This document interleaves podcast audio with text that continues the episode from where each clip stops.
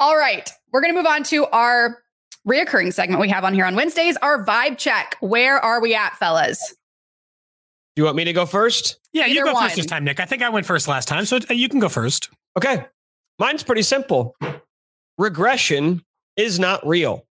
At least for Patrick Mahomes. Patrick Mahomes should sign a petition. He should start a petition. We should all sign it to remove the word regression from the Oxford Dictionary. Because if losing the best deep threat in the N F L and one of the top two deep threats in the history of the N F L, not only doesn't cause your offense and you as a quarterback to regress, but perhaps has made you better, then there is no such thing as regression. I could list off a million different statistics to back it up. I know your eye test already tells it to you. Yeah.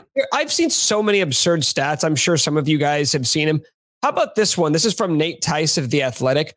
Over forty-one percent of Patrick Mahomes' passes this year have resulted in first downs. Is that forty-one percent of his passes have resulted in first down? The Chiefs are number one in points per play. They are number one in points per game. They are number one in E P A per dropback. And the gap between, this is from Shiel Capati of the, or of the Ringer, the gap between Mahomes and in E P A, which is expected points added, right? It's basically what the An efficiency average, metric, yeah. Yeah, what the average quarterback would do on a given play. The gap between Mahomes and the guy at number two is the same as the gap between the guy at number two and the guy at number fourteen.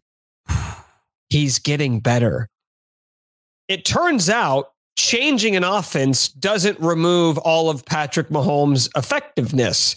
Turns out that when forced to adapt his game, he can actually grow and learn and get better. And it's happening right in front of our eyes. Regression is not real. That's my vibe check. I like I like the idea, Nick, that with your vibe check, he says it like Bane when he's talking about, because like he went to Texas Tech and there was objectively no talent around him. And he's just like, you simply adopted the darkness. I was born into it. Like he doesn't care. Like, this is my reality. I know what I'm doing here. They also, by the way, lead the N F L with thirty-two plays of twenty plus yards. So the deep part of it, Nick, as you mentioned, wasn't there. Mine is team teen rom-com. You know what? I'm, I'm ready to, it's, you know, like, you know, in the, the, the, the central plot point, Kayla, of every teen rom-com is this. You, you starry-eyed meet the person. It takes you a long time, but then when you find that person, sixteen Candles style, it is all happiness until the end. And what I saw yesterday in the Mac Jones, Bailey Zap saga reminded me again that the Chiefs might have toiled away for all their teenage years trying to figure out what to do. But when they found the one, God, it's so much easier. You're spoiled. You're love blind. You see how bad everyone else has it. You're like, I don't understand why people can't find happiness. It's so easy. I just show up every Sunday and it's nice and things and the sun is shining and everything feels great. That's what it's like to be a Chiefs fan right now. It doesn't matter. Like my kids won't know bad Chiefs fandom. They're four and six. My kid only knows a single player on the Chiefs, and it is Patrick Mahomes. Both of them. They can't name a single other player. They know who he is because it's that good right now. He's on that many things. He's that great. So to me, it's just like I was reminded even more in that game last night of two teams trying to figure out their quarterback situation. You don't have to do that anymore. It's just all starry-eyed greatness. He was great in that game against San Francisco, nearly perfect after the second pass of the game. It's just a good time to be a Chiefs fan. That's all. That's a great analogy, Cody. It is Laney Boggs at the top of the stairs with Zach Styler waiting for her. You imagine like if we just Photoshop that Mahomes walking down and it's just Nick with his hands on his cheeks like, because that's what it felt like probably when they drafted him. And then it really felt that way when he started playing. I don't know. It just felt right. It's my analogy. I guess it should be me. By uh, the way, what is the best teen rom-com? Ooh. Um, ten Things I Hate About You. Oh, that is a great one. She's All That is all I can think about. So I'll say that. That's a good one, too. I think yes. She's All That is right up there. Cody? Has Sixpence None the Richer had a hit since that song? um, no, I think uh, You know what? You know what? I, I won't give you the best one, but I'll give you one that I think is underrated. That is just good trash television, midnight watching. Summer Catch. Freddie Prince Junior belongs in teen rom-coms. He just does. I've never seen it.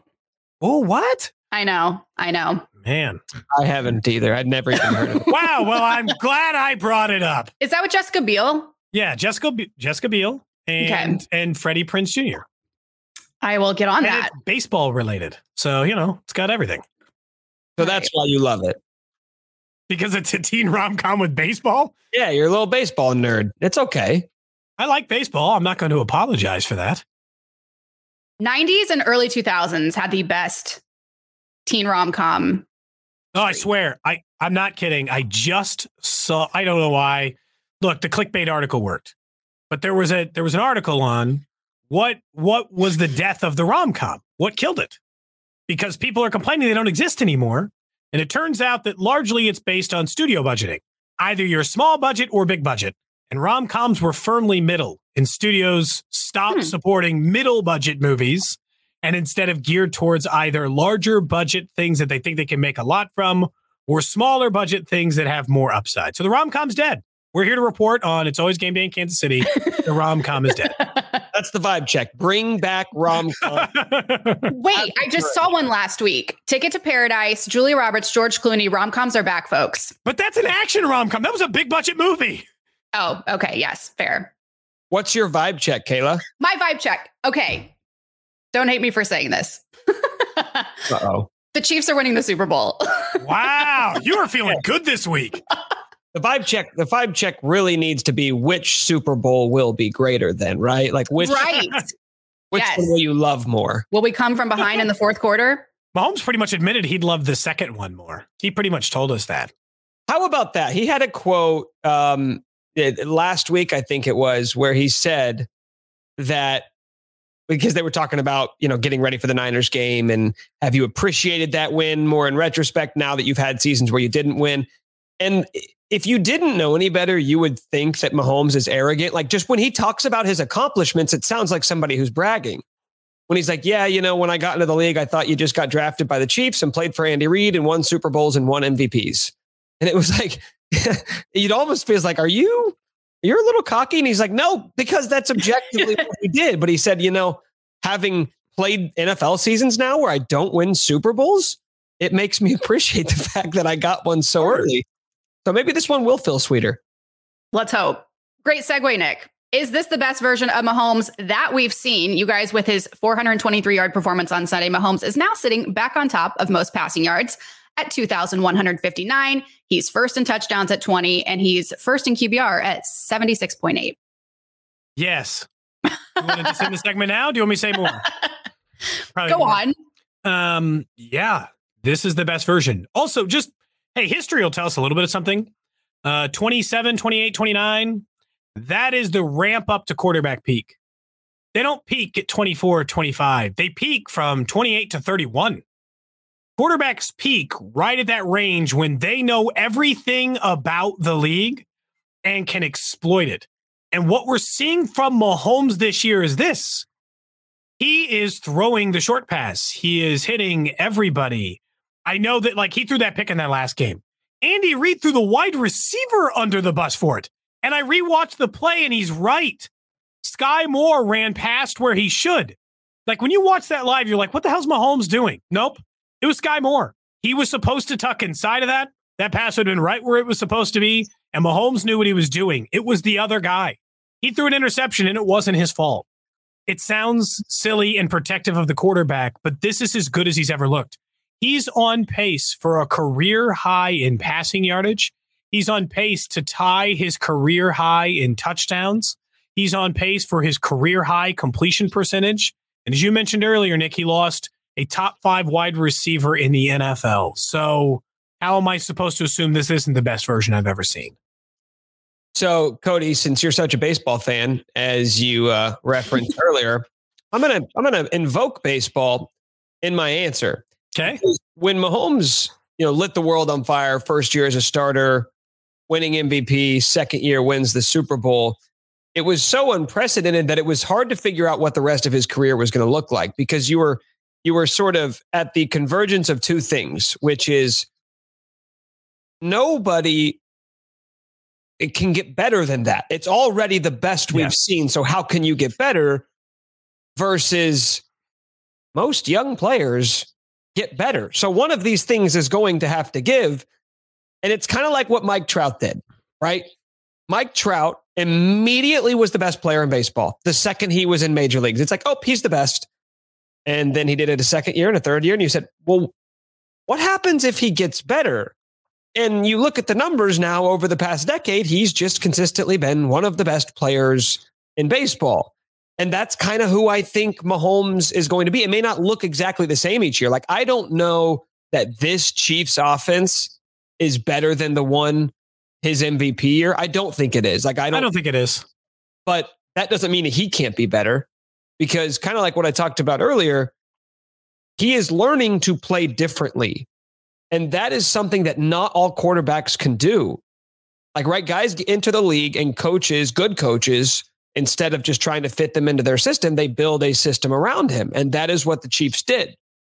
Well, now that system has changed and they are rebuilding a new system around him, and he is still executing it at a at a very high level. So aside from the numbers, which are impressive, you look at all the passing stats that you referenced, Kayla, it's basically him and Josh Allen, and then everybody else. And you're splitting hairs trying to decide which one of those guys is having a better season. But simply the fact that they have changed the pieces around him and they've changed philosophically kind of what they're doing offensively, yet he's still doing the exact same stuff, tells me that he has taken that next step in progressing his game as a quarterback. You nailed it right there. The fact that he's able to adjust and adapt so easily and still be, if not better than he was before, like, how lucky are we as Chiefs fans that an insanely good quarterback seems to be getting even better? It, it just means the same thing as it meant for Tom Brady. It means even when the team isn't quite, even if it's not his best team, because at some point, right, we'll be twenty years down the road, hopefully still hosting this podcast, and we'll be saying, hey, what was the best team under Patrick Mahomes, right? Um... Brady's teams get asked that. You don't have to have your best team to win the Super Bowl. Not if you have a quarterback who can do everything. Because when they learn to do everything, Nick, they learn to win games they shouldn't win. When they aren't the best team, when they are down. And it's just the fourth quarter, the same way we always felt about Brady. Damn it. It's the fourth quarter and there are four minutes left and that guy's quarterback. This sucks. Because it feels like you're waiting on the inevitable. That's what it's going to feel like for the rest of the league, even if the stats aren't always his best. All right.